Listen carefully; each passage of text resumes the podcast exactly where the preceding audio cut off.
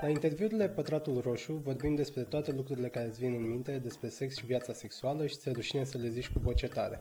În emisiunea de azi am avut-o ca invitată pe Adina Păun.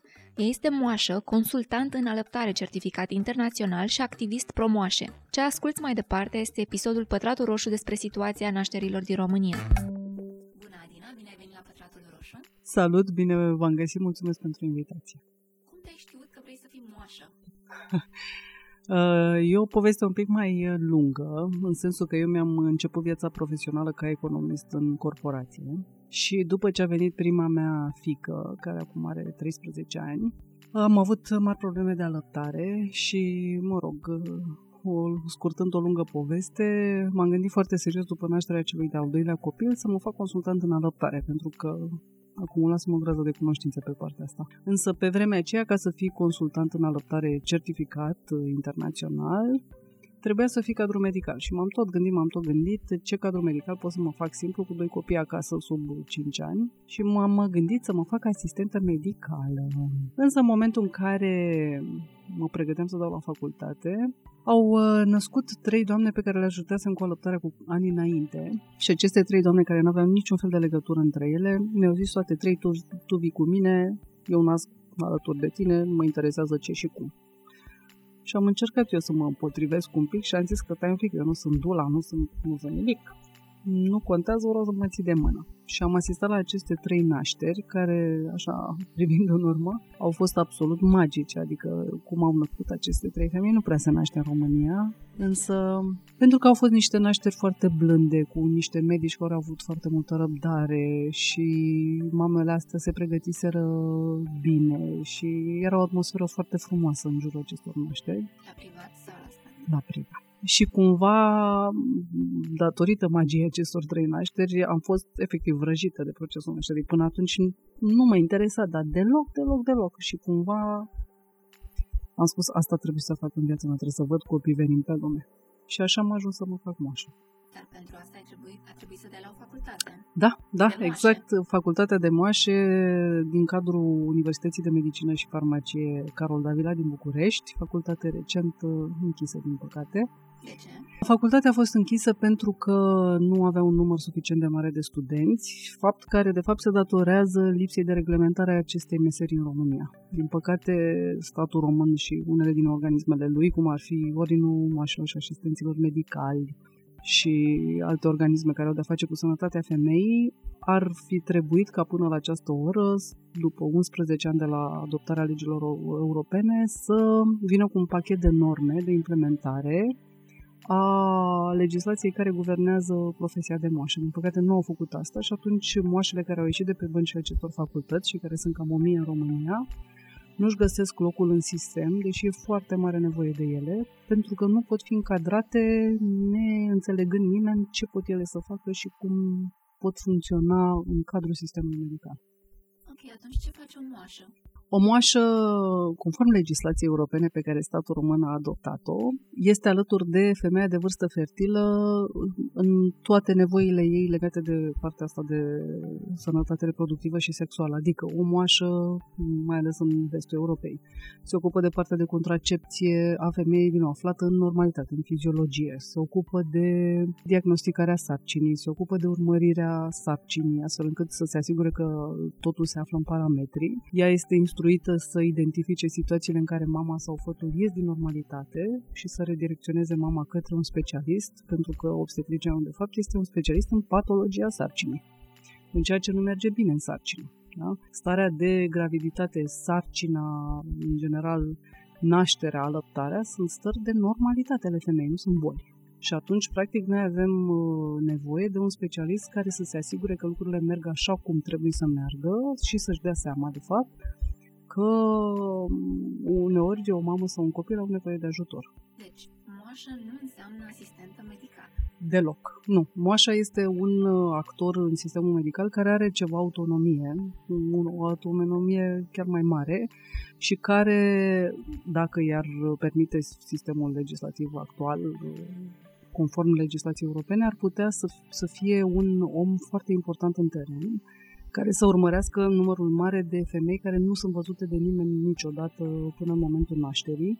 De ce? Pentru că moașa cu această pregătire universitară poate să identifice semnele ieșirii din normalitate, poate să asiste cu contracepția, poate să asiste cu programele de screening pentru cancer de col uterin, pentru cancer de um, sân.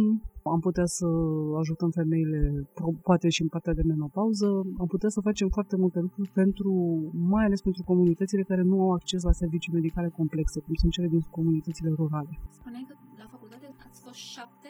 În anul meu, da. da. Și erau și bărbați? La noi în anul știu că există un mamoș în România care este absolvent al facultății din Galați. Dar de ce nu se renunță la termenul ăsta, adică care e atât de învechit și te duce cu gândul la orice altceva decât specialistul despre care vorbeai tu mai devreme? E, de fapt, cea mai bună definiție, totuși. Adică, cel puțin în alte limbi, termenul ăsta de moașă mi-e place foarte mult. De exemplu, francezii spun sage-femme, femeie înțeleaptă. Sau uh, englezii spun midwife, with wife lângă femeie. Și asta este rolul moașei până la urmă, este de a fi alături de femeie în toate momentele astea foarte, foarte importante ale vieții. Alături de câte femei ai fost tu până acum? Pe partea de naștere, probabil câteva sute, pe partea de alăptare, niște mii.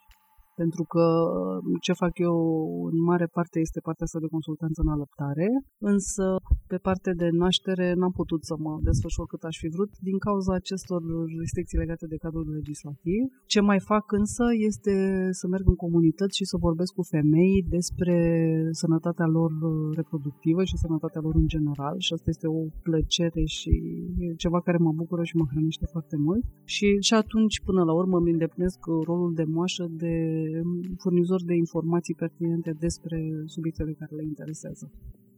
Toate femeile despre care vorbeai mai devreme erau din mediul urban? Sau? Da, da, din păcate, femeile din mediul urban sunt cele care pot să-și permită serviciile moașei, pentru că unul din lucrurile pentru care ne-am luptat și ne vom lupta în continuare este ca serviciile moașei să fie decontate de statul român. O femeie care accesează servicii de consiliere în adoptare le plătește din buzunar, ceea ce nu mi se pare normal. Adică exista un sistem acum 30 de ani cu niște asistente comunitare care mergeau la mama acasă după naștere, care ajutau mama cu alăptarea. Asta este un sistem foarte, foarte bun, larg implementat în vestul Europei unde practic mama a ajuns acasă după naștere, are parte de susținerea sistemului medical pentru a începe cu dreptul în viața sa împreună cu copilul. Dar la ginecolog? Adică moașa poate ajuta cap-coadă, de fapt. Absolut, absolut. Adică există țări cum sunt, nu știu, Suedia, țările nordice în general, inclusiv Franța, inclusiv Anglia, unde faptul că un doctor intră în scenă înseamnă că ceva s-a întâmplat rău. Nu vrei să vezi un doctor în sarcina sau în nașterea ta, pentru că înseamnă că am intrat deja în patologie. În multe țări se urmărește sarcina de la un fir la altul, se naște și se asistă mama în postpartum după naștere numai de către moașă. Nu există medic, pentru că, din nou, sarcina și nașterea și lăuzia sunt fenomene firești, normale. Dar cam cât costă, de fapt, și de drept, să ai o moașă lângă tine în tot intervalul ăsta? Sincer, nu știu care sunt. În România nu știu să facă cineva asta. Din ce știu, există o singură moșă care face asta, dar sincer nu știu care sunt tarifele dânsei. În rest, în vest, nu știu, sincer, dar în mod evident s-a ajuns la concluzia că e mult mai eficient. Adică mare, mare majoritatea, de fapt toate, organizațiile internaționale care au de-a face cu sănătatea în mod direct sau indirect, adică de la Organizația Mondială a Sănătății, dar și UN, și UNICEF, și UNFPA, toată lumea, spune cu subiect și predicat că moașele sunt o soluție foarte, foarte eficientă în a îmbunătăți sănătatea femeilor și astfel sănătatea comunității. Întotdeauna cum ne îngrijim femeile este un semn al cum ne îngrijim copiii, adică cum ne îngrijim viitorul. Și ce ai sesizat tu la capitolul ăsta? Cum sunt îngrijite de fapt femeile noastre? În România situația e amestecată, în sensul că România în general mi se pare așa o, o amestecătură de mini-țări. Una este zona urbană, București este o lume în sine, Bucureștiul central, să spun așa, că suburbia Bucureștiului e cam ca ruralul. Cu totul, cu totul altă situație se întâlnește în orașele de provincie mici, o altă situație se întâlnește în zona rurală, cu cât mai departe de un centru urban ești, cu atât este mai rău. Și, practic, pe linia asta întâlnești o descreștere a accesului la servicii medicale, la servicii de educație. Femeile sunt din, din ce în ce mai uh, limitate în opțiunile pe care le au. De exemplu, unul din lucrurile care mă supără foarte tare în momentul ăsta este accesul la contracepție al femeilor din rural. Ele nu au o sursă de contracepție. În primul rând că ar trebui să le oferim contracepție gratuită, însă și dacă să zicem că își pun problema să o suporte, deși nu știu din ce, nu au acces la un specialist care să le sfătuiască în privința asta. Pe lângă această stare de fapt, știu că ați avut o invitată și pe Andrada, nici nu le dăm posibilitatea să apeleze la un avort dacă decid să facă asta și după aceea ne mirăm că ce să vezi au 10 copii și le arătăm cu degetul pe stradă. Nu e foarte drăguț ce facem noi cu femeile noastre, mai ales cele din rural. Și cumva uh, e o responsabilitate uh, a tuturor sistemelor, în sensul că partea de educație se oprește de multe ori la prima menstruație a fetițelor. În mare majoritate a comunităților foarte sărace, după prima menstruație, părinții nu le mai dau voie să se mai ducă la școală pentru că sunt în pericol să rămână însărcinate. Deci asta înseamnă că dacă nu au primit educație sexuală până la clasa 4 a 5 -a, sunt lăsate la voia întâmplării și întâlnești idei de genul dacă pui o mătură sub pat, nu mai rămâi însărcinată și alte prostii de genul ăsta pe lângă asta, nu există cineva care să le poată primi la o oră mai târzie prin dosul ușii pe femeile care vor contracepție și care poate au soți foarte prietenoși cu ideea asta, astfel încât aceste femei să poată controla numărul de copii pe care l-au. Este un drept teoretic universal al femeilor din secolul ăsta, însă femeile din România, multe dintre ele nu l-au. Nu și-l pot exercita. Întorcându-ne la femeile din urban da. care au interacționat la nivel de chiar naștere, care erau temerile lor? În urban, uh, în urban temerile sunt mai degrabă legate de cum să obțin nașterea pe care mi-o doresc, unor idealizată, că și treaba asta cu nașterea nu e chiar așa cu floricele și cu păsărele da, tot da. timpul. Cum e o naștere din asta cu floricele și cu păsărele? Până la urmă, noi toți ne dorim ca o mamă să se simtă respectată și să participe activ la nașterea ei. Mi se pare, din nou, un drept fundamental al femeii să înțeleagă ce îi se întâmplă, să aibă în anumite măsură un drept de decizie asupra ceea ce îi se întâmplă în naștere, în sensul că sunt decizii medicale care se impun ca să salveze vieța mamei sau copilului și pornind de aici, o naștere cu floricele, cum zici tu, este o naștere în care pe toată lumea stă pe mâini. Știu că era o moașă bătrână care asta spunea. Cea mai bună atitudine într-o naștere este să stai pe mâinile tale și să aștepți să se întâmple, intervin numai dacă trebuie. Sistemul medical uh, din România și nu numai, că nu suntem singuri vinovați de lucrul ăsta, e foarte intervenționist, intervențional. Adică Vrem să controlăm procesul ăsta de naștere, vrem să-l grăbim uneori cezariană, dar până la cezariană sunt multe, multe, multe lucruri pe care le facem intervenind în naștere când poate nu e cazul. Ca de exemplu? Sub rezerva că orice intervenție vreodată creată în naștere are rolul de a salva viața cuiva. Da? pur și simplu uneori abuzăm de ele, dar aceste, toate aceste intervenții au fost făcute pentru că au salvat viețile mamelor și copiilor la un anumit moment. Da?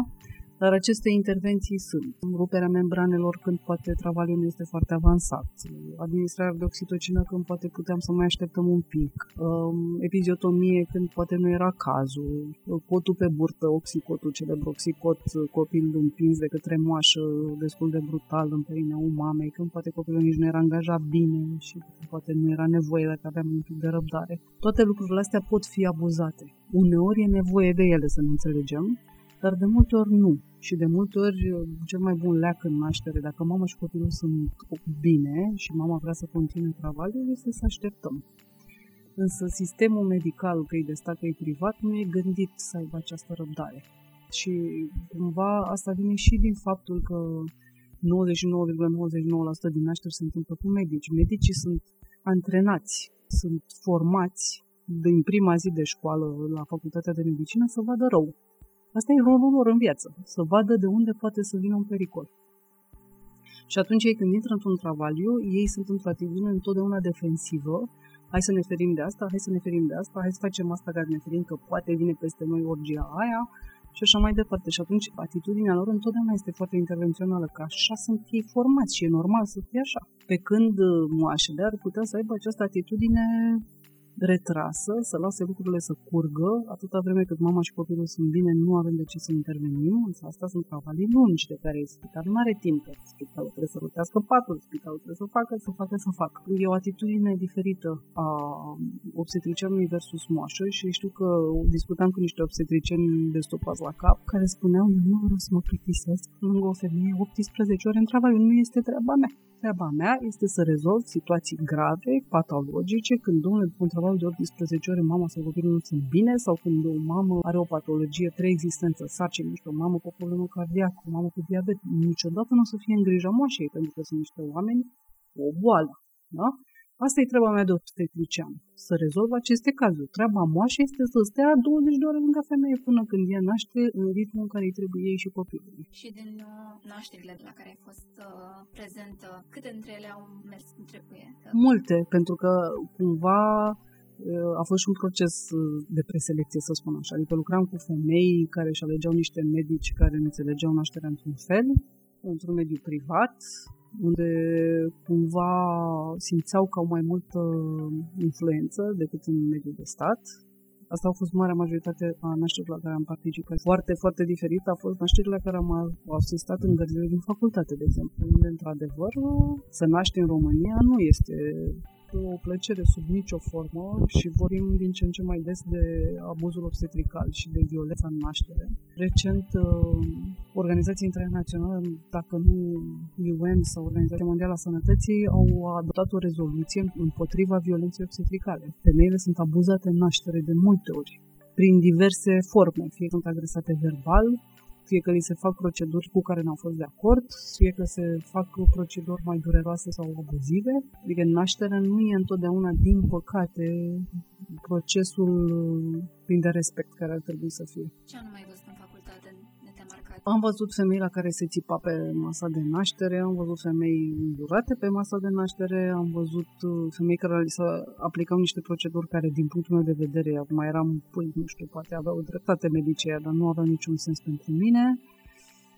Ca de exemplu? Uh, de exemplu, epiziotomie, epiziotomia înseamnă incizia perineului, fel încât să se lărgească ieșirea vaginului, astfel încât copilul să iasă mai ușor. În principiu, în țări ca Franța sau Anglia, nu se face epiziotomie de rutină. În România se face epiziotomie de rutină, unde se taie perineul când copilul se angajează să iasă ca să iasă mai ușor, se zice, și școala veche de obstetrică zicea, domnule, prevenim mai târziu uh, diverse probleme, cum sunt incontinența urinară sau rupturi foarte grave și așa mai departe. De fapt, țări cum sunt Franța sau Anglia au o rată de epiziotomie de 17%, pentru că cam atâta sunt cazurile în care ieșirea copilului ar putea să facă mai mult rău decât epiziotomia în sine. Și sunt multe studii care arată că nivelul de durere al femeii după eviziotomie versus ruptura fiziologică pe care o face copilul care iese în ritmul lui, că ce e o întreagă discuție, e mai mic și recuperarea după o ruptură de grad 1 sau 2 este mai ușoară și mai rapidă decât după o epiziotomie care se consideră tot o ruptură de grad 2 sau, mă rog, echivalentul unui ruptură de grad 2. Din 4. Uneori trebuie să faci epiziotomie, că dacă trebuie să pui un forceps, nu poți să pui fără epiziotomie. Uneori trebuie să pui oxitocină, că uterul nu-și mai face. Adică toate, toate au rolul de a salva pe cineva. Absolut toate. Dar nu înseamnă că abuzăm de ele. Deci e ca și cum ai avea nurofen în casă. Nu înseamnă că iei de dimineață până seara că pe întreabă. E când trebuie. Cam așa e și cu intervențiile astea în naștere.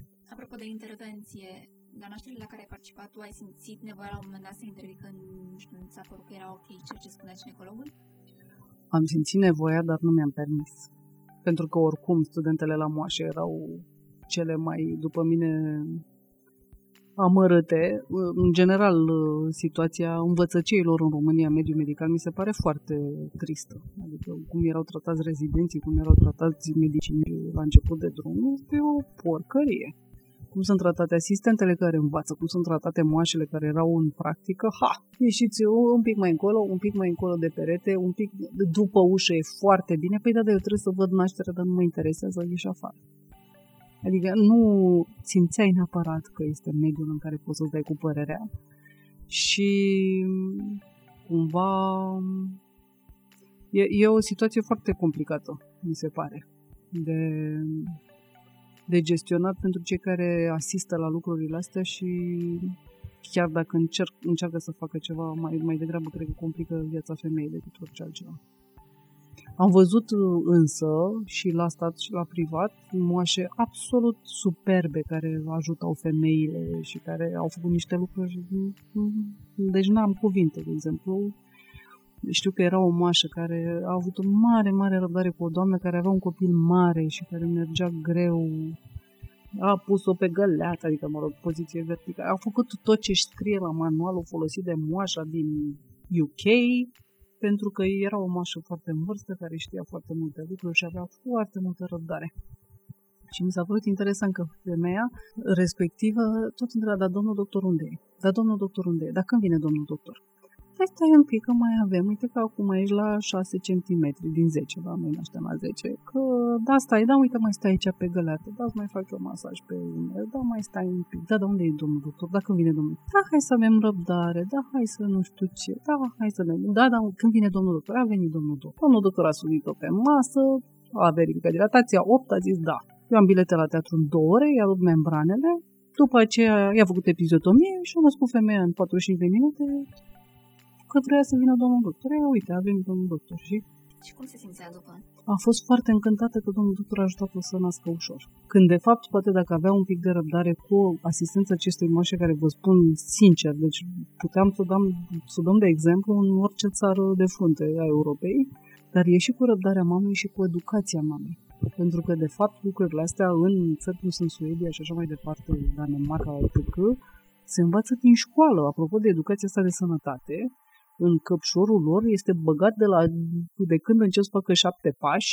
Noi naștem natural, noi alăptăm, noi nu luăm antibiotice decât când ne zice domnul doctor, noi uh, învățăm ce înseamnă penis, ce înseamnă vagin, ce înseamnă uter de când avem, nu știu, șapte-opt ani. Lucrurile astea nu sunt uh, date după o perdea și sunt foarte răspicate și clar spuse de mici și sunt repetate de-a lungul vieților, adică pentru ei, în momentul în care ies din liceu, Normalitatea este să naștem natural. Normalitatea este să naști cu moașă, normalitatea este să alăptezi după aceea, să încerci cel puțin să alăptezi, normalitatea este să, să, să. Deci e o întreagă cultură care ghidează femeia către aceste căi până la urmă naturale. Și nu cumva și cu alăptarea și cu nașterea e un efort al întregii societăți până la urmă. Eu știu că la un moment dat spunea cineva Alăptarea este treaba noastră tuturor. Așa este. O mamă care alăptează are nevoie de susținere, de susținerea cadrelor medicale din jurul ei, de susținerea familiei, de susținerea societății, de susținerea oamenilor de pe stradă care nu încep să o înjure când o văd alăptând în public. E un efort societal. Și așa e și cu nașterea. Adică, cumva când așteptarea este că naștem așa, măcar încercăm, că nașterea niciodată nu merge cum vrem noi, apropo de planurile tuturor. Nașterea e foarte, foarte, foarte impredictibilă și de asta e foarte bine că naștem uh, pregătiți și că dacă e cazul să intervenim, știm să intervenim în foarte multe moduri, pentru că ce mă, mă supără pe mine la curentul ăsta naturism, noi nu ne amintim că totuși rata de mortalitate era un pic diferită, hai să fim serioși. Nu naștea toată lumea biotrio sub copac, zâmbind, că doamne, nu există durerile facerii, că de-aia le țărnături ale facerii, că nu prea naște lumea zâmbind. Uh, nu toată lumea are râul pe lapte, nu toată lumea a lăptat nici acum 100 de ani, nu toată lumea naștea natural. Nu, lucrurile astea nu sunt niște date, sunt niște încercări pe care noi le putem face cât mai bine pregătiți, sunt foarte de acord, cu niște oameni bine pregătiți la rândul lor și care au răbdarea și procedurile și protocoalele care să susțină nașterea naturală și viitoare. Dar întotdeauna noi încercăm. Apropo de nașteri în astea mai speciale sub copac. Da. Ai fost martor la naștere acasă sau sub apă? Și asta a fost uh, Sub apă nu, am văzut două încercări de naștere în apă. Tot ce am văzut eu până acum și am mai vorbit cu niște moașe, cumva ce ajută mama să treacă prin travaliu, nu ajută să expulzeze acest copil, că să expulzeze un copil nu e cea mai simplă treabă. Și cumva relaxarea pe care o dă apa, cel puțin în cazul doamnelor pe care le-am văzut eu, le încurca cu scosul copilului. Și atunci toată lumea țâșnea din apă, explozie și expulza pe uscat. Acum, Eu cumva sunt uh, foarte mare fan evoluție. Mi se pare că dacă trebuia să naștem în apă, pe moașa noastră, găsea domnule metoda asta să naștem în apă. Adică, nu știu, mi se pare că lucrurile sunt aranjate cumva cu o logică. ACAPA este minunată în travaliu și e minunată în reducerea durerilor mamei. Este cel mai bun lucru pe care poți să-l faci pentru o mamă în travaliu să-i ofere apă de, de orice fel, că-i duci, că-i cadă, că-i orice, cu expozia mi se pare un pic altceva. Deci asta cunoaștere în apă și cunoașterile acasă nu, pentru că eu nu cred că România este pregătită pentru nașterile acasă și mi se pare absolut irresponsabil ca în 2019 să naște acasă în România. Pentru că nu avem sistemul de backup care să ne permită să rezolvăm situațiile de urgență atunci când apar. În uh, Olanda, de exemplu, unde se naște acasă, dar nu se naște acasă în proporție de 80%, cum crede lumea, se naște uh, în proporție de 20% acasă în, în Olanda. Înainte ca mama să intre în travaliu, deci prin luna 6-7, vine un domn de la ambulanță cu un checklist și întreabă, domnule, vreo patologie la, la dumneavoastră sau la copil? Nu. Puteți să nașteți acasă. Orice patologie a mamei sau copilului, nu naștem. Suntem la mai puțin de 20 de minute de spital. Dacă dumneavoastră chemați acum ambulanța, ne ajută, vă ajut să vă adunați la la la până sunteți pe masă de operație cu anestezie. Ne ajunge timpul? Da, nașteți acasă. Nu ne ajunge timpul? Nu. Ori vă mutați, ori vă duceți la spital când începe travaliu.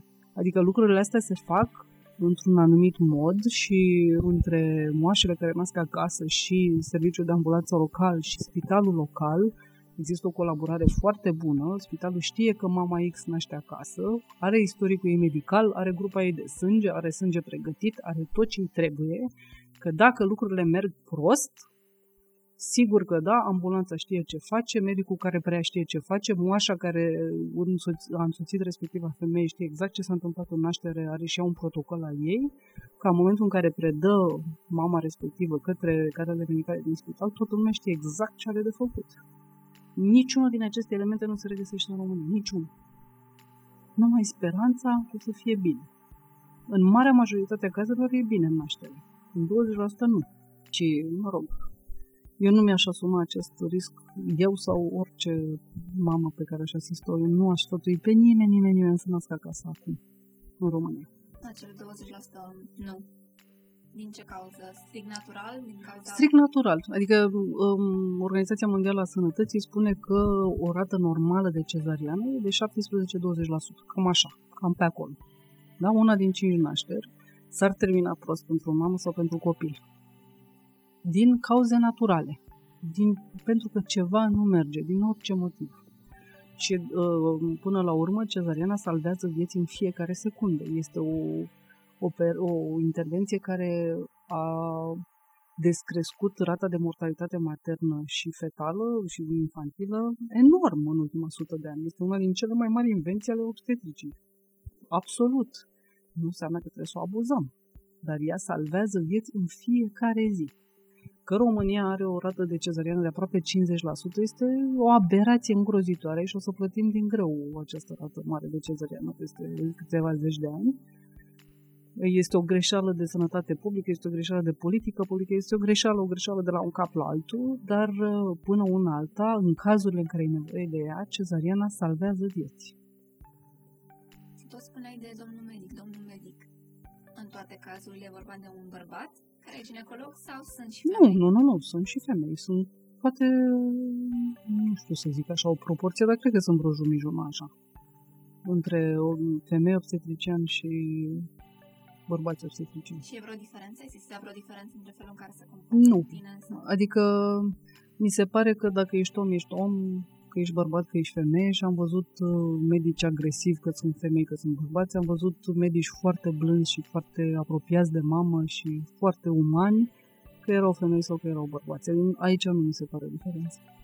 Am tot vorbit de mamă, de mamă, de femeie care trece prin procesul ăsta care e uneori greu de explicat, dar soțul, bărbatul, partenerul de cuplu unde e în această schemă? Exact. E o întrebare foarte bună și cumva e unul din subiectele care pe mine mă preocupă destul de mult. Noi ca și cultură nu cred că nu cred că integrăm tatăl foarte ușor în tot acest proces. De la spitalul unde trebuie să ai nevoie de nu știu ce procură și țidulă și aprobare de la forurile superioare să asigi la nașterea copilului tău, până la întoarcerea copilului acasă, unde în multe, multe familii, și nu vorbesc de mediul urban spălat, plimbat prin vest și așa mai departe, dar vorbesc de majoritatea familiilor, familiilor din România, spuneți-mi voi dacă nu știți de șase bunici, șapte mătuși și mama în frunte, care spune, da, nu pui pampersul bine, pune-l invers, da, n-ai făcut bine aia, dar nu, nu ți bine, dar vezi că nu respiră, dar hai că fac eu și s-a încheiat discuția cu implicarea tatălui în îngrijirea copilului, chestie care este, după mine, foarte, foarte contraproductivă,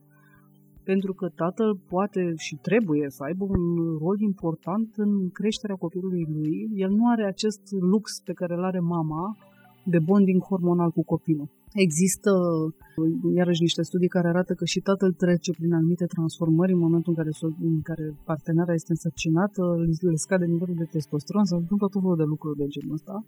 Însă este o fracțiune din ce se întâmplă cu mama înainte de naștere, în timpul nașterii și după naștere, mai ales dacă mama lăptează, cumva e o încărcătură hormonală calată către noi ne legăm de copilul ăsta de dimineață până seara, pe care el nu o are. Și cumva pentru bărbați e foarte importantă apropierea asta fizică de copil, că copilul te ajută foarte mult să te lipești de el. Că sunt drăguți, că miros bine, că mm, se lipesc de tine și așa mai departe, dar trebuie să ai prilejul să, ai, să interacționezi cu copilul ăsta. Să faci o baie unui nou născut este o plăcere de la un cap la altul. Știți că urlă la de mută urechile, dar este unul din momentele în care tatăl poate să se conecteze cu copilul. Și sunt absolut convinsă că 100% din tații de pe lumea asta sunt absolut competenți să îngrijească copilul la fel de bine ca și mama trebuie numai lăsați să învețe, să greșească, că și mamele greșesc, și să fie lăsat să interacționeze cu copiii lor așa cum trebuie să facă orice părinte de pe lumea asta, de orice sex ar fi. Însă, într-adevăr, tații sunt absenți uh, și că nu sunt lăsați și poate și din uh, niște norme culturale pe care unii dintre ei le folosesc cu mare plăcere. Mi se întâmplă foarte, să mă rog, am devenit atentă mai degrabă, la familiile în care ajung pe partea de alăptare, unde sunt tați care sunt foarte implicați și care pun la fel de multe întrebări ca mamele și vor să știe și vor să înțeleagă de asta, de ce așa, de, de ce facem așa, de ce nu facem invers. Și acolo șansele ca alăptarea să meargă sunt mult mai mari. Sau uh, familiile unde eu am ajuns, el zice, a, deci asta a fost, ok, nu ai nevoie de mine, la revedere, se duce și vede de treabă de acolo, pentru că mama e de fapt singură în procesul ăsta de alăptare, care nu e cel mai ușor, nici măcar că merge bine. Alăptarea nu e neapărat simplă. Acolo șansele o să fie un pic mai mici și o să depindă mult mai mult de mama asta, care este o vorză cu carne hormonal și care a trecut printr-o naștere care poate să fie mai mult mai puțin traumatică și care va trebui să se descurce singură în această lume nouă cu un copil mic. Ai întâlnit cazuri de depresie postpartum? Sigur că da. Eu sunt unul din ele. și cum ai gestionat? Ce, ce ai făcut ca să treci peste, dacă ai trecut? Eu uh, am gestionat extrem de prost, în mod evident, că toată lumea care trece poate. Uh, în sensul că, în primul rând, depresia mea postpartum a apărut la al doilea copil, ceea ce m-a surprins mă așteptam că dacă faci depresie, fac la primul. Nu știu de ce a fost această presupunere din partea mea, dar eram convinsă că așa e. Și asta e treaba cu depresia, mai ales când ai doi copii mici în grijă, nu dai seama că ești acolo. Adică, pur și simplu, țin minte dimineți în care mă trezeam, cu unghiile înfipte în carne și știind că am o lungă, lungă zi în fața mea, unor mă trezeam și plândând fără să știu de ce plângeam, și ziceam, ok, un, doi, trei și încă o zi, până le culcam, strângeam din tot ce aveam. Și după aceea, când după ce am ieșit din depresie, uitându-mă înapoi, mi-am dat seama că de fapt asta era. Și am ieșit într-o sumă de coincidențe fericite, pur și simplu. Una din ele fiind uh, ieșitul ăsta din mediu, că am dus la facultate și așa mai departe, dar cum se iese, în primul rând, uh, în primul și în primul rând, ce, ce înseamnă depresie postpartum. Majoritatea mamelor trec prin așa numitul baby blues, care este ceva, în principiu, hormonal. Este un sevraj hormonal de hormoni fericiți. Există niște hormoni care țin sarcina în priză, estrogen, progesteron și așa mai departe, mulți hormoni drăguți, care după naștere se prăbușesc. Deci de la zeci de mii de unități de hormon care îți umblă prin vene și te fac fericit, ajungi la zero, în două zile. Și cam toată lumea plânge în pumn. În ziua 4-5 de viața copilului este o jale, poți să-i alegi să-i arăți mamei un deget și începe să plângă, dar asta e cel mai mic motiv, că copilul nu se hrănește, că se hrănește prea mult, că se hrănește prea puțin, că a făcut prea mult pipi, prea mult caca, prea puțin pipi, orice este un motiv de plâns așa vreo săptămână, Însă după vreo lună, o lună și un pic, după șase săptămâni în principiu, dacă mama în continuare este foarte tristă, se simte depășită de situație complet, e frică să aibă de-a face cu copilul, nu există neapărat un mare atașament față de copil. Cred că asta se dezvoltă în timp. Chestia asta că m-a izbit maternitatea în secunda în care am născut e foarte rară. Acest atașament după mine se construiește în câteva săptămâni, chiar luni, nu aia m-ar îngrijora, dar faptul că mi-e frică să pun mâna pe copil, că nu vreau să stau cu el, că vreau să fie tot timpul cineva lângă mine, că mie mi-e frică să fac orice, că mă simt complet incompetentă și depășită, astea sunt simptome de depresie. Și um, depresia este, ca orice altă patologie, ceva pentru care trebuie să cere ajutor. Nu e niciun fel de lucru rău să ceri ajutorul unui psiholog în momentul în care te simți depășit de situația asta emoțională, mai ales că nașterea primului copil aduce o revizitare a tuturor traumelor de toate culorile ale mamei și cumva răscolește cele mai rele lucruri care se întâmplă sau s-au întâmplat în viața ei. Deci cumva dacă mama simte că ceva nu merge pe partea asta emoțională, este esențial să ceară ajutor pentru că mama depresivă pe termen lung poate influența dezvoltarea emoțională a copilului în sens negativ. Deci dacă mama are grijă de ea, de fapt își, își ajută copilul. Asta e foarte important de înțeles. Nu e deloc un act um, egoist, din potrivă este un act absolut pentru copil. Și pentru că ești consultant în alăptare, în genul ăsta de situație în care mama e în depresie, dar se leagă de copil, de exemplu, prin alăptare, deci față de gest în sine. Consideră Așa. că doar dacă îl alăptează pe copil, poate să fie mai bine. Am și înțeles. asta se întinde pe foarte mult timp. Uh, vorbim de alăptare prelungită sau nu neapărat? Da. Da, sau dacă există acest uh, mecanism. Tendință, da, acest mecanism. Nu neapărat, adică pentru omul depresiv orice poate să fie un cârlig până la urmă. Poate să fie somnul copilului, poate să fie cât mănâncă, poate să fie cât e în greutate, poate să fie alăptarea, poate să fie că nu alăptăm, că alăptăm, că alăptăm prea mult, că nu alăptăm bine, că alăptăm prost. Alăptarea cumva are un rol protector uh, iarăși pe studii, mamele care alăptează au un risc de depresie postpartum mai mic decât cele care nu alăptează.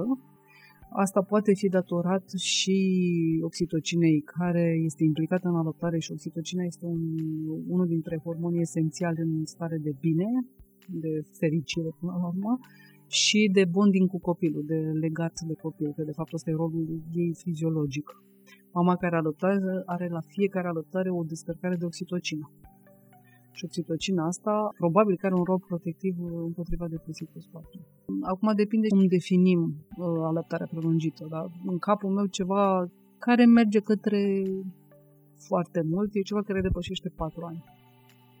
Media mondială e de 4 ani, atenție. Noi în țările vestice alăptăm puțin, dar țările africane, sud, sud-estul Asiei și așa mai departe, alăptează 4, 5, 6, 7 ani. Să nu ne închipuim că un copil de 5 ani suge de 7 ori pe zi. Dar uh, în România, o adoptare de un an, 2 ani, s-ar părea un gest foarte bun și pentru mamă și pentru copil. Dacă nu poate, nu poate. Adică atât uh, este exact la fel în naștere și în alăptare și asta e valabil cu foarte multe lucruri care se vor întâmpla pe termen foarte lung cu copiii ăștia. Noi, ca părinți, avem datoria să încercăm tot ce putem. Atât. Nu ni se cere să, să ne iasă.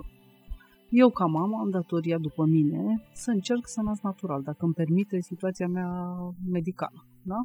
Pot să mă pregătesc, pot să încerc, pot să intru în travaliu, pot să-mi găsesc medicul care mă, să mă susțină, pot să încerc tot ce pot să nasc natural, dacă nu mi-a ieșit, nu mi-a ieșit. Eu sunt împăcată că eu am încercat. Pot să încerc să alăptez, și e bine să încerci să alăptezi. În alăptare nu e deloc valabil principiul ăsta totul sau nimic, în sensul că mare parte din femei, probabil 75-80% pot să alăpteze exclusiv, dacă sunt susținute corect de toți actorii de care vorbim mai devreme, însă 20% din femei, din diverse motive, fie nu pot alăpta deloc, fie pot alăpta parțial, adică în completare cu lapte praf. Da? Faptul că nu mi-a ieșit o alăptare exclusivă nu înseamnă absolut nimic Adică datoria mea de mamă este să încerc, domnule, cinstit să o iasă. Dacă nu mi-a ieșit, nu mi-a ieșit, eu trebuie să dorm liniștită că am făcut tot ce puteam, pentru că există niște limite biologice ale sănului femei. Nu știu de ce noi credem că toate femeile trebuie să poată să nască natural și toate femeile trebuie să poată să alăpteze. Nu e adevărat. Acceptăm foarte multe diferențe între oameni la orice alt nivel. Putem să avem nasuri diferite și limbi diferite și umeri diferiți și genunchi diferiți și păr diferit, dar domnule, sânii femeilor sunt toți la fel și toți trebuie să funcționeze la fel și să funcționeze perfect. Nu este adevărat. Unii da, unii nu. Și chiar dacă nu funcționează perfect, nu o să aveți niște să rai. Asta este capacitatea lor determinată în primul rând genetic. Deci nu ești mamă de naturată dacă treci copilul pe lapte praf? Nu, mie mi se pare, mi s-ar părea important ca toată lumea să încerce. Da? Și când spun că ar trebui să încerce, aici e un pic necinstit în sensul că una e să ai acces la consultanți în alăptare, una e să ai acces la informație, una e să ai acces la un spital care cât de cât te susține la alăptare și cu totul altceva este să naști într-un spital unde nu există rooming in, deci copilul stă la neonatologie, tu stai în camera ta, unde nimeni nu spune absolut nimic despre alăptare, că în școală nu spunem, la doctor nu spunem, în spital nu spunem, mama pleacă acasă între patru pereți de beton și 1, 2, 3 și descurcă-te. Asta nu este o o serie de circunstanțe care să încurajeze alăptare sau să o facă oricât de simplă sau de ușoară. Din potrivă, mi se pare că femeile în România în ziua de astăzi au un start foarte complicat în alăptare. E foarte greu, adică trebuie să vrei cu adevărat măcar să încerci.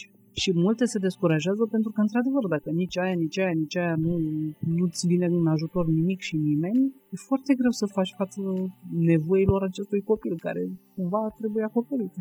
Și ce faci când vrei să renunți la adoptare, dar copilul nu vrea?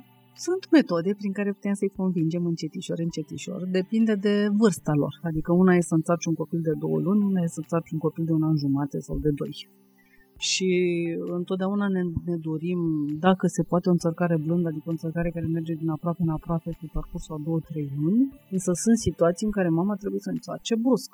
Nu știu, există un medicament pe care trebuie să-l ia pe termen lung și care impune întreruperea luptării. Copilul trebuie operat, copilul trebuie, nu știu, mama trebuie să plece brusc undeva că își pierde locul de muncă, nu știu, care susține toată familia. Există situații de viață care impun înțărcare rapidă și asta e, ne descurcăm și atunci. Ai simțit vreo diferență între felul în care se raportează la adaptare femeile din mediul rural față de cele din mediul urban? Sincer, nu în sensul că am plecat și eu la drum cu niște prejudecăți care au fost uh, distruse pe parcurs. Uh, când am început uh, proiectul cu Centrul Filia, unde am vorbit cu aproape 3.000 de femei și despre naștere și despre adoptare, cumva presupuneam așa în capul meu romantic că la sat e altfel și că mai multă lume alăptează și că problemele sunt mai mici și că cumva merge dar, de fapt, nu. La sat, ca și la oraș, sunt exact aceleași probleme. Femeile fac niște angorjări urâte despre care nimeni nu le vorbește, adică niște întăriri ale sânilor în postpartum care sunt greu de trăit și de suportat și care trebuie cumva gestionate, dar nimeni nu le spune cum. Femeile fac răni la nivelul mamelor, la nivelul scărcurilor, curge sângele pe burtă și copilul nu suge și așa mai departe. Copilul nu e în greu. Exact aceleași probleme la sat ca la oraș pentru că toate aceste femei pleacă din aceleași spitale care nu ne învață nimic. Cumva, ce e într-adevăr în plus bun la sat este acest firesc al alăptării. În sensul că la sat, la 5 metri vezi o femeie care alăptează în fața porții, vorbind cu cele două vecine ale ei. Nu e considerat nimic urât, nimic, vai, nu ne punem niciodată mâna la ochi, nimeni nu face bancuri stupide, e considerat firesc. Deci cumva asta mi se pare, într-adevăr că e ceva mult mai firesc și mult mai aproape de natură, dar partea ailaltă cu câte femei, noi credem că în rural 100% din femei adoptează sub nicio formă. Nu din potrivă, mi se pare că sunt foarte, cum să zic, agresate de industria asta de lapte praf, care e foarte virulentă în mesajele ei și există această idee că laptele nu e bun și poate îi dai niște lapte praf să crească mai bine. Nu o să uit, uh, făceam voluntariat într-un spital cu mamele cu prematuri severi și era o tânără femeie de etnie romă care avea, nu știu, 17-18 ani, născuse la 27 de săptămâni, care e foarte devreme, noi ar trebui să naștem la 40 de săptămâni, deci copilul era în terapie intensivă, nu bine. Și eu îi povesteam că uite așa facem și trebuie să pompăm și important, laptele mamei care naște prematur e un medicament pentru copil și îl ajută pe toate părțile și așa mai departe. Și ea mi-a, mi-a pus așa mâna pe genunchi, dragă mea, și a zis, Doamne, dar eu am bani, chiar am bani de lapte praf pentru că în sufletul ei, ea credea că ăsta e cel mai bun gest pentru copil. Și asta mi-a îmi pe inima, pentru că, de fapt, ea era o fabricuță de medicamente pentru copilul ei pe două picioare. Asta e mama de prematur. Și pentru copilul prematur, laptele matern este aur, este medicament de la un cap la altul. Deci, uh, mai puțin această presiune a laptelui praf. Cam aceeași situație este și în stânga și în dreapta și cumva da, sunt multe mituri în arătare care sunt uh, bine mersi și la sat și la oraș. Chestia asta cu laptele care nu e bun uh, e o idee foarte des întâlnită, dar uh, apropo de preconcepții, eu așa credeam, că nu există mamă care nu are lapte bun. Nu e adevărat. Există mamă care nu are lapte bun, este femeie din comunitate rurală cu 10 copii în 10 ani, care a mâncat carne acum 3 săptămâni, că a lăsat totul copiilor ei să mănânce și care alăptează într-un, în continuare, asta e caz real. Copil de patru luni cu aceeași greutate de la naștere, tot timpul lasă copilul ăla. Mama era malnutrită sever, copilul nu avea din ce să se hrănească. Deci, apropo de lapte care nu e bun, da, există în România în 2019 femei care nu au lapte bun. Femeia de București care merge cu metrou și face cumpărături la supermarket nu are lapte de calitate slabă. Dar femeia din mediul rural cu mai mulți copii decât își dorește, da, că tot vorbeai de proiectul în care te-ai implicat cu Centrul Filia. Care a fost reacția femeilor atunci când ai deschis subiectul despre educație sexuală, despre alăptare, despre sex până la urmă? Foarte deschis. Adică este o plăcere pentru mine să merg în aceste comunități, pentru că cumva mi-arată aceste doamne cum ar trebui să discutăm noi toți. Mi se pare că ele sunt cele care fac asta bine, nu noi. În sensul că partea asta de viață sexuală e foarte prezentă pentru ele, până la urmă, focusul întregii vieți este făcutul de copii. Cum îi faci, cum nu poți, cum vrei să nu-i faci, când îi faci, cum îi faci, cum sunt copii, cum nu sunt copii și pentru că făcutul de copii e foarte legat de sex și sexul este ceva foarte prezent în viața lor și e ceva de care discută cu foarte multă dezvoltură și da, aud și la sat chicotel, dar sunt niște întrebări care întotdeauna te pun pe gânduri, sunt niște întrebări foarte pertinente, le preocupă foarte mult uh, sănătatea lor sexuală, le, le preocupă sănătatea sexuală a cuplului uneori, foarte, foarte sunt foarte, foarte implicate în, în discuțiile astea și mi se pare că cumva un firesc pe care noi l-am pierdut. Un firesc al integrării acestei acestui element de viață sexuală în viața noastră în ansamblu. Bine, zicem noi, ne referim la mediul urban. Exact, da, da, da, da, da, da, da, da. Noi în sensul că noi în viețile noastre foarte ocupate și pline de trafic și de Facebook și de pe că parcă nu vorbim atât de mult de lucrurile astea cum, cum vorbesc ele, cel puțin când deschidem noi subiect. Ce te-a uimit? Un caz anume sau o discuție? Recent stăteam de vorbă cu niște doamne și una dintre ele era foarte nedumerită de faptul că practic își pierduse libido. Adică ea avusese o viață intimă foarte fericită din ce spunea cu soțul ei, timp de, nu știu, 20 de ani și de câțiva ani ceva nu mergea pentru că ea nu mai avea poftă, nu mai avea chef, nu mai avea, nu mai, nu mai venea să mai și pur și simplu era, era în primul rând întristată și era surprinsă că asta s-a întâmplat. Mie asta mi s-a părut foarte interesant. Adică era foarte surprinsă că ea nu mai are chef să facă sex. Și vrea să-i dau o soluție acum, în acest moment, ca ea să aibă chef de sex cu soțul ei. Că ea în continuare făcea sex, dar nu mai avea chef. și atunci... dar mi s-a părut o întrebare foarte pertinentă și foarte... m-a surprins. Adică Ideea că, domnule, mie chiar trebuie să-mi facă plăcere de fiecare dată, nu e ceea ce am auzit foarte des în mediul care trăiesc eu, adică, bravo ei! Și ce ai spus?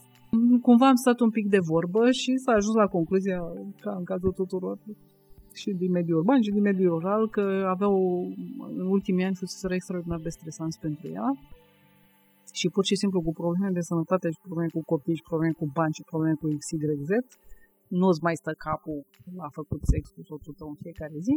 Și, mă rog, de rezolvat n-am rezolvat-o, nu pot să spun că am putut să o ajut foarte mult, dar, dar m-a impresionat modul în care a abordat ea, în primul rând, faptul că a avut curaj să vorbească de asta în fața celor din sat, numărul 1, și numărul 2, faptul că considera firesc să-ți facă plăcerea asta. Mie asta mi s-a părut fascinant. Adică în contextul în care aud de foarte multă violență sexuală în mediile astea, cazurile fericite în care a existat armonie și în care se dorește această armonie înapoi, mi se par foarte încurajatoare. Dar de contracepție știu, vor? De contracepție știu, de contracepție întreabă tot timpul, vor acces la contracepție.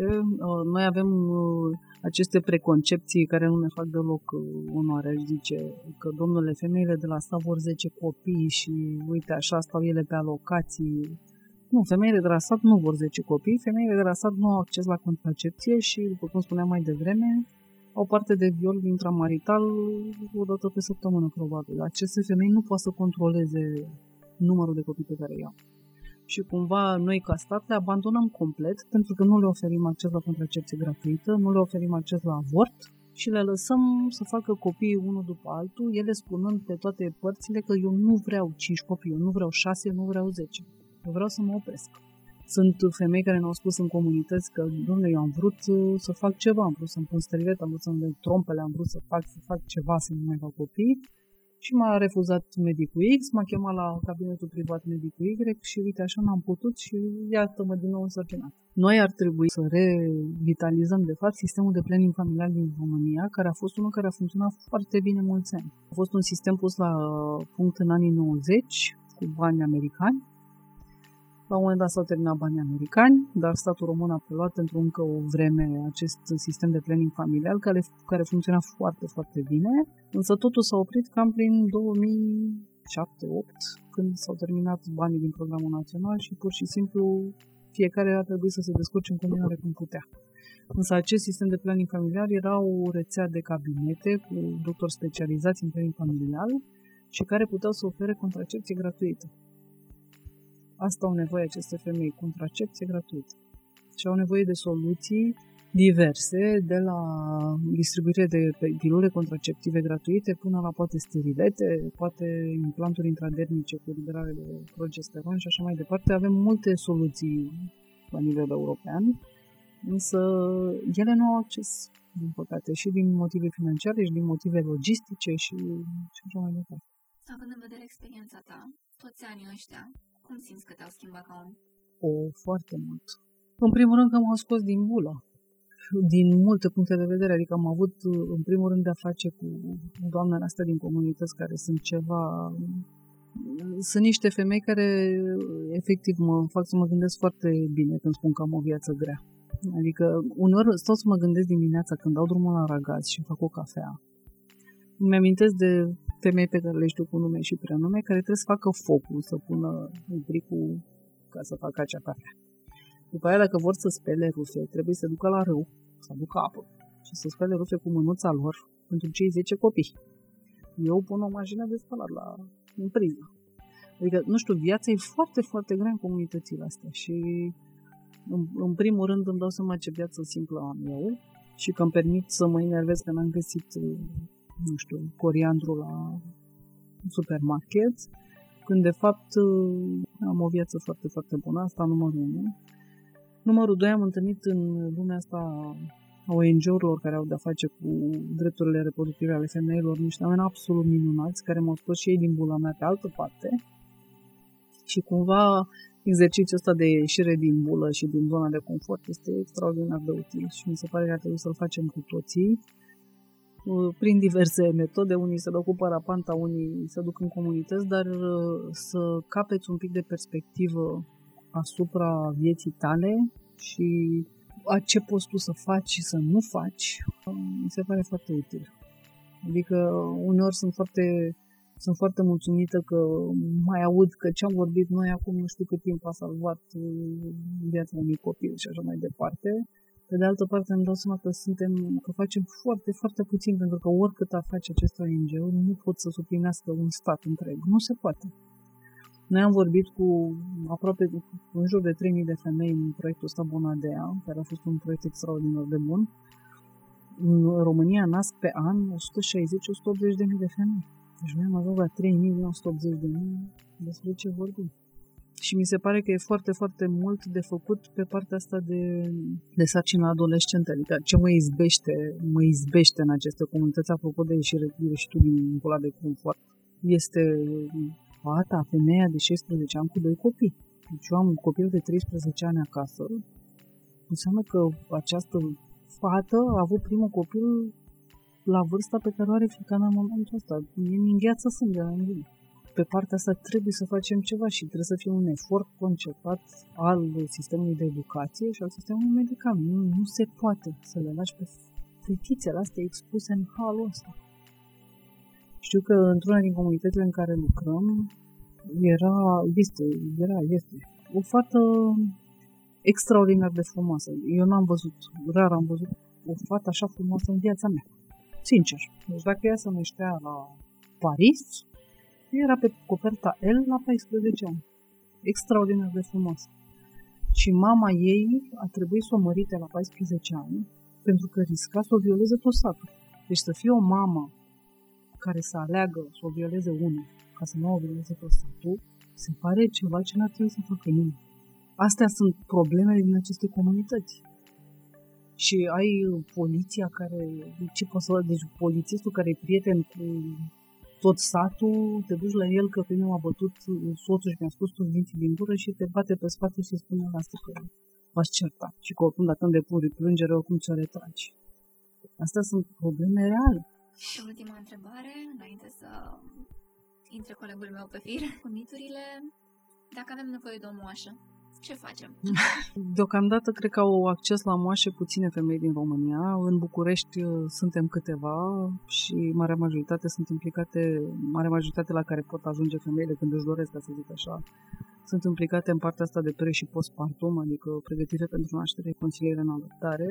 Există moașe și în spitale, puține câte sunt și vă doresc să aveți norocul să dați peste moașele astea bune, că sunt unele absolut extraordinare. Deci am avut onoarea și plăcerea să lucrez alături de moașe în spitalele și de stat și private extraordinare. Avem moașe foarte, foarte, foarte bune. Trebuie să le nimerești. Este o chestie de noroc și nu ar trebui să fie ceva de noroc întâlnirea cu moașa. Mulțumesc, Adina. De plăcere, eu nu Suntem la această parte frumoasă a miturilor. Pornim cu acest accent pe bani. De fapt, toată, să zicem, industria nașterilor, moașe, medici ginecologi, asistente, spitale, salvări, mamele care ar naște acasă, da. ar fi un venit în minus în tot acest circuit al nașterilor. Depinde ce ochelari îți pui pe nas, ca să zic așa. De exemplu, Marea Britanie încurajează acum sistemul ăsta de naștere acasă pentru că este mai eficient ca și costuri pentru sistemul de sănătate. De exemplu, deci dacă eu ca stat aș avea o tichie bună pe cap și aș zice eu vreau să găsesc soluția care să-mi reducă mie costurile ca sistem de sănătate și să asigur o cât mai bună sănătate a mamei și copilului, nașterile acasă integrate în restul sistemului medical sunt o opțiune foarte bună. Da, deci ca să-ți răspund la întrebare, a reduce costurile, dar asta ne-am dorit în condițiile în care am putea să asigurăm siguranța mamei și copilului. Ar fi o soluție bună. Un sistem civilizat, un stat normal ar trebui să-și dorească nașterea acasă în condiții de siguranță, tocmai pentru că se reduc costurile. În România, nașterile acasă pentru mine sunt o problemă pentru că nu putem asigura siguranța mamei și copilului. Dar cumva în uh, secolul 17-18 cei drept, nimeni nu înregistra morții la nivelul ăsta. Dar femeile nășteau peste tot, cum discutați mai devreme, sub copac. Mm. Dar s-a stricat de fapt sistemul, că Chiar... pentru că uh, într-o lume mai toxică și de-aia nu mai nasc femeile acasă. Nu neapărat, în primul rând că femeile nășteau acasă cu moașele, adică rar nășteau femeile singure și treaba asta cu moșitul este o știință perfecționată mii de ani până la urmă. E una din cele mai efective meserii alături de prostituție până la urmă moșitul, pentru că femeile nasc de foarte mult timp, adică o moașă cu mare, mare experiență este unul din actorii care pot să salveze o mamă sau un copil într-o naștere dificilă. E chiar o, o o istorie foarte interesantă cu trecerea mamelor de la născutul acasă la născutul în spitale, chestie care s-a întâmplat în secolul 18-19, unde mortalitatea maternă a explodat, pentru că pe vremea aceea în spitale medicii nu știau că trebuie să te spele pe mâini. Moașele aveau de-a face numai cu mama și copilul și practic nu aveau de-a face cu o patologie când asistau în naștere, însă pe vremea aceea un medic putea să ducă să facă o autopsie pe un cadavru și după aia, fără să se spele pe mâini, se ducea și asista o naștere. Și a existat o explozie de mortalitate maternă și infantilă la trecerea mamelor de la născutul acasă sub obrăduirea moașei la născutul în spital. După ce și-au dat seama de treaba cu spălatul mâinilor, a redresat cât de cât rata de mortalitate. Și a ajuns îți se pare comparabilă cu cea de sub obrăduirea moașei. Reluăm subiectul cezariane. Așa. Avem 50% din păcate. în România. Da. Cezariana, de fapt, este o chestie bună pentru mame. Dar nu vrea sistemul să piardă o mamă din acest circuit, din a-i lua bani pe spitalizare, pe asistarea ei. Nu, cezariana nu e bună pentru nimeni, în afara cazului în care viața mamei sau copilului e în pericol. Adică pe studii mari, pe cohorte mari, se, s-a demonstrat că cezariana este mai riscantă atât pentru mamă cât și pentru copil. Cu alte cuvinte, noi ar trebui să apelăm la cezariană numai în situația în care unul din acești doi, din aceste două personaje, mama sau copilul, sunt puși în mare, dar mare pericol de nașterea care nu merge cum trebuie. Sau când am o mamă cardiacă, să zicem, da, o mamă cu patologie cardiacă cu care un travaliu ar muri, evident că facem o cezariană programată. În afara acestor cazuri, orice cezariană făcută pur și simplu că avem noi chef, pune în mai mare pericol mama și copilul copilul și e foarte interesant, de exemplu, erau niște cursuri ținute de un profesor francez de obstetrică în București unde cel puțin în primele 4-5 uh, întâlniri, întotdeauna când el dădea exemplu de studiu X care a urmărit Y, tata, și la un moment dat ziceau bad outcome C-section. Și întreaga sală de obstetricieni români zicea, de ce e așa de rău? El s-a întors palid la față prima, cum adică pe noi nu facem cezariană așa? Nu e așa? Nu e așa, noi facem cezariană oricând, că uite așa facem cezariană. Nu, nu este adevărat, e un act chirurgical important. Deci, practic, mama este un pacient chirurgical, nu mai este un om care naște neapărat. Copilul este supus la mai multe riscuri prin nașterea prin cezariană, deci pentru amândoi, cezariana este o ultimă opțiune pentru momentul în care lucrurile nu merg așa cum ar trebui. Deci, de ce nu ne place nouă cezariana? Pentru că există niște riscuri chirurgicale asociate acestui gest operator. Este o operație abdominală importantă. Copilul de multe ori nu este la fel de pregătit pentru ieșirea în mediul uscat, să zic așa, pentru că travaliul de fapt este un stres pozitiv pentru copil care dă drumul tuturor sistemelor de care el are nevoie ca să funcționeze bine odată ieșit din burta mamei lui. Și numărul 3 și foarte, foarte important, Copiii care se nasc prin cezariană nu sunt expuși microbiomului din vaginul mamei. Asta este unul din lucrurile care o să ne saboteze pe termen foarte lung pe noi ca populație. În ce sens? Când te uiți la o ființă umană, noi avem o celulă din 10 umană. 90% din celulele pe care le vedeți uitându-vă la mine sunt bacterii. Noi avem diverse populații de bacterii cam peste tot, pe piele, în burtă, foarte mare microbiom din burtă, în gură, în nas, în urechi, în ochi, cam pe, cam pe oriunde avem contact cu exteriorul, avem un mediu microbian foarte normal și care ne ajută să funcționăm bine. Prima însămânțare cu bacteria copilului se face la trecerea prin vaginul mamei. Societăți mari de obstetrică, universități s-au încolonat cu toți încercând să reproducă această trecere a copilului prin vagin, adică să colecteze practic bacteriile din vaginul mamei și să le administreze după naștere copilului născut prin cezăriană. Nu le iese sub nicio formă. Numai dacă trece copilul ăla pe acolo, numai atunci se populează cu acest uh, microbiom esențial pentru sănătatea lui pe termen lung. Există Există niște mici riscuri asociate născutului prin cezariană, adică copiii născuți prin cezariană au un risc mai mare de diabet, au un risc mai mare de obezitate, au uh, un risc mai mare de boli autoimune, de alergii și toate astea se zice că sunt legate de această de acest microbiom deficitar pe care copilul prin cezariană îl are pentru că s-a născut așa. Copilul care s-a născut prin cezariană se populează cu microbiomul spitalului, nu cu microbiomul mamei lui. Mama în ultimele zile de sarcină, practic selectează flora vaginală, care nu e neapărat flora ei normală, tocmai ca atunci când copilul trece să fie populat cu acel set de bacterii care îi trebuie lui și care e un set de bacterii care o să-i rămână în burtă și pe piele și în nas și în urechi la nivelul vieții lui. Dar pentru că suntem la mituri, să vin cu unul pe partea sexuală. Nașterea naturală face femeia să-și pierdă cheful de sex.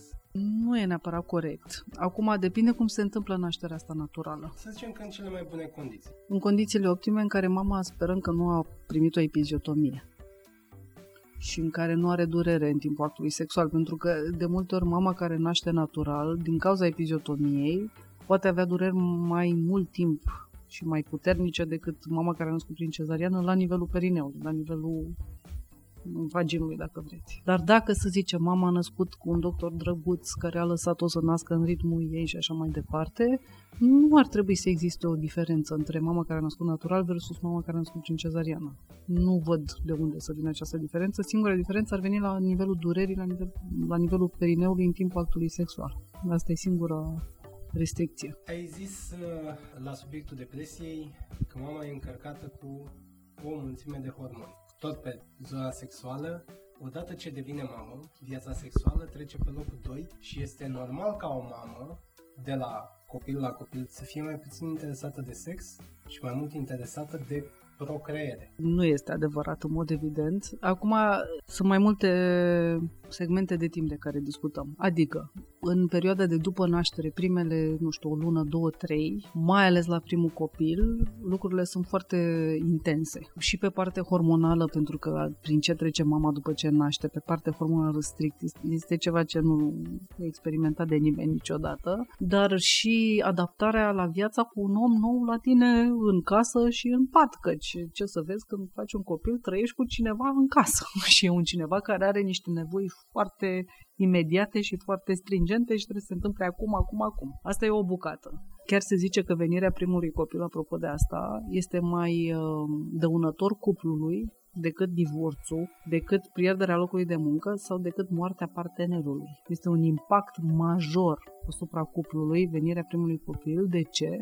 Pentru că de multe ori nu ne pregătim ca și cuplu pentru asta. Deci, apropo de întrebarea ta de ce femeile sunt din ce în ce mai puțin interesate în sex, păi dacă ai o femeie care stă acasă cu un copil de dimineață până seara de țiuie urechile de plictiseală uneori, oricât de mm, bogat emoțional ar fi această reacție cu copilul, totuși vrea și ea să vorbească în propoziții complexe cu cineva cândva. Deci mama asta s-a trezit de dimineață, a avut grijă de un copil, a făcut curat, a făcut mâncare, a făcut cumpărături ce să vezi la ora 11 noaptea când se prăbușește în pat, nu mai are chef de nimic, căci nu mai are energie. Și întotdeauna sfatul meu călduros pentru tați, dacă își doresc o viață intimă, este să facă ceva în casă. Cel mai sexy lucru pe care poate să facă un bărbat este să spele vasele când are o femeie cu un copil de trei lângă. Ce vreau să spun e că lucrurile astea trebuie, în primul rând, discutate în cuplu, negociate în cuplu, ideal înainte de venirea copilului, dar vorbite, vorbite, vorbite după venirea copilului, pentru că, într-adevăr, impactul este mult mai mare decât v-ați aștepta vreodată. Am o uh, prietene bune care erau însărcinate și ele spuneau, vedeți că o să fie foarte greu și că e un pic mai greu decât credeți voi că o să fie. Și țin minte că se uita la mine ca la urs și zicea, ok, femeia e nebună. Asta e, ce poți să faci, domne, cu un copil, că ăsta suge, mănâncă, face pipi, face caca, doarme. Atâta face. Deci ce ai tu de făcut? Ei bine, ai o mie de chestii de făcut cu un copil mic. Și cumva, mai ales în primele luni, asta nu prea îți dă nici timp, nici energie pentru nimic altceva. După aceea ține foarte, foarte, foarte mult de cum reușește cuplu să reechilibreze lucrurile care sunt de făcut în viața lor de zi cu zi. Deci chestia asta cu mama care nu are chef nu mi se pare corectă în condițiile în care mama face absolut tot în casă și după aia mai trebuie să mai fie și amanta ideală. Dacă vrem uh, o viață intimă, trebuie să facem cot la cot măcar un sfert din ce face femeia asta, ca să-i rămână 10 grame de energie pentru altceva. Dat fiind că în România, cred că de laptele praf se discută cam de 20-25 de ani, ce puțin atunci am văzut eu că a luat avânt. Nu știi exact ca mamă ce alegi practic sunt atâtea opțiuni și atâta încărcătură pe chestia asta cu laptele alternativ, încât nu știi care e bun și care e rău. Da, mă rog, asta e scopul lor comercial, însă până la urmă ce-i de ținut minte este așa, că nu există, nu există discuție că laptele matern ar fi vag asimilabil uh, laptelui praf, sub nicio formă. Adică laptele matern este un transfer de țesut viu.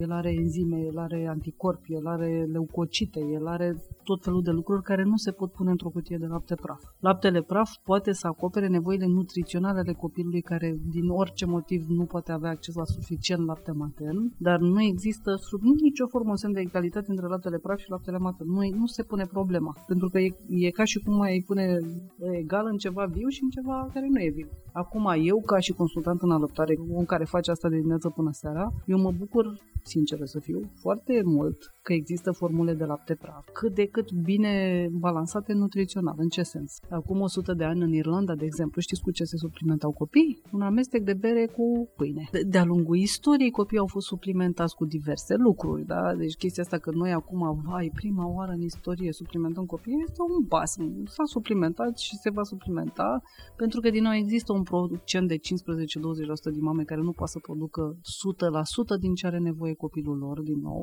da?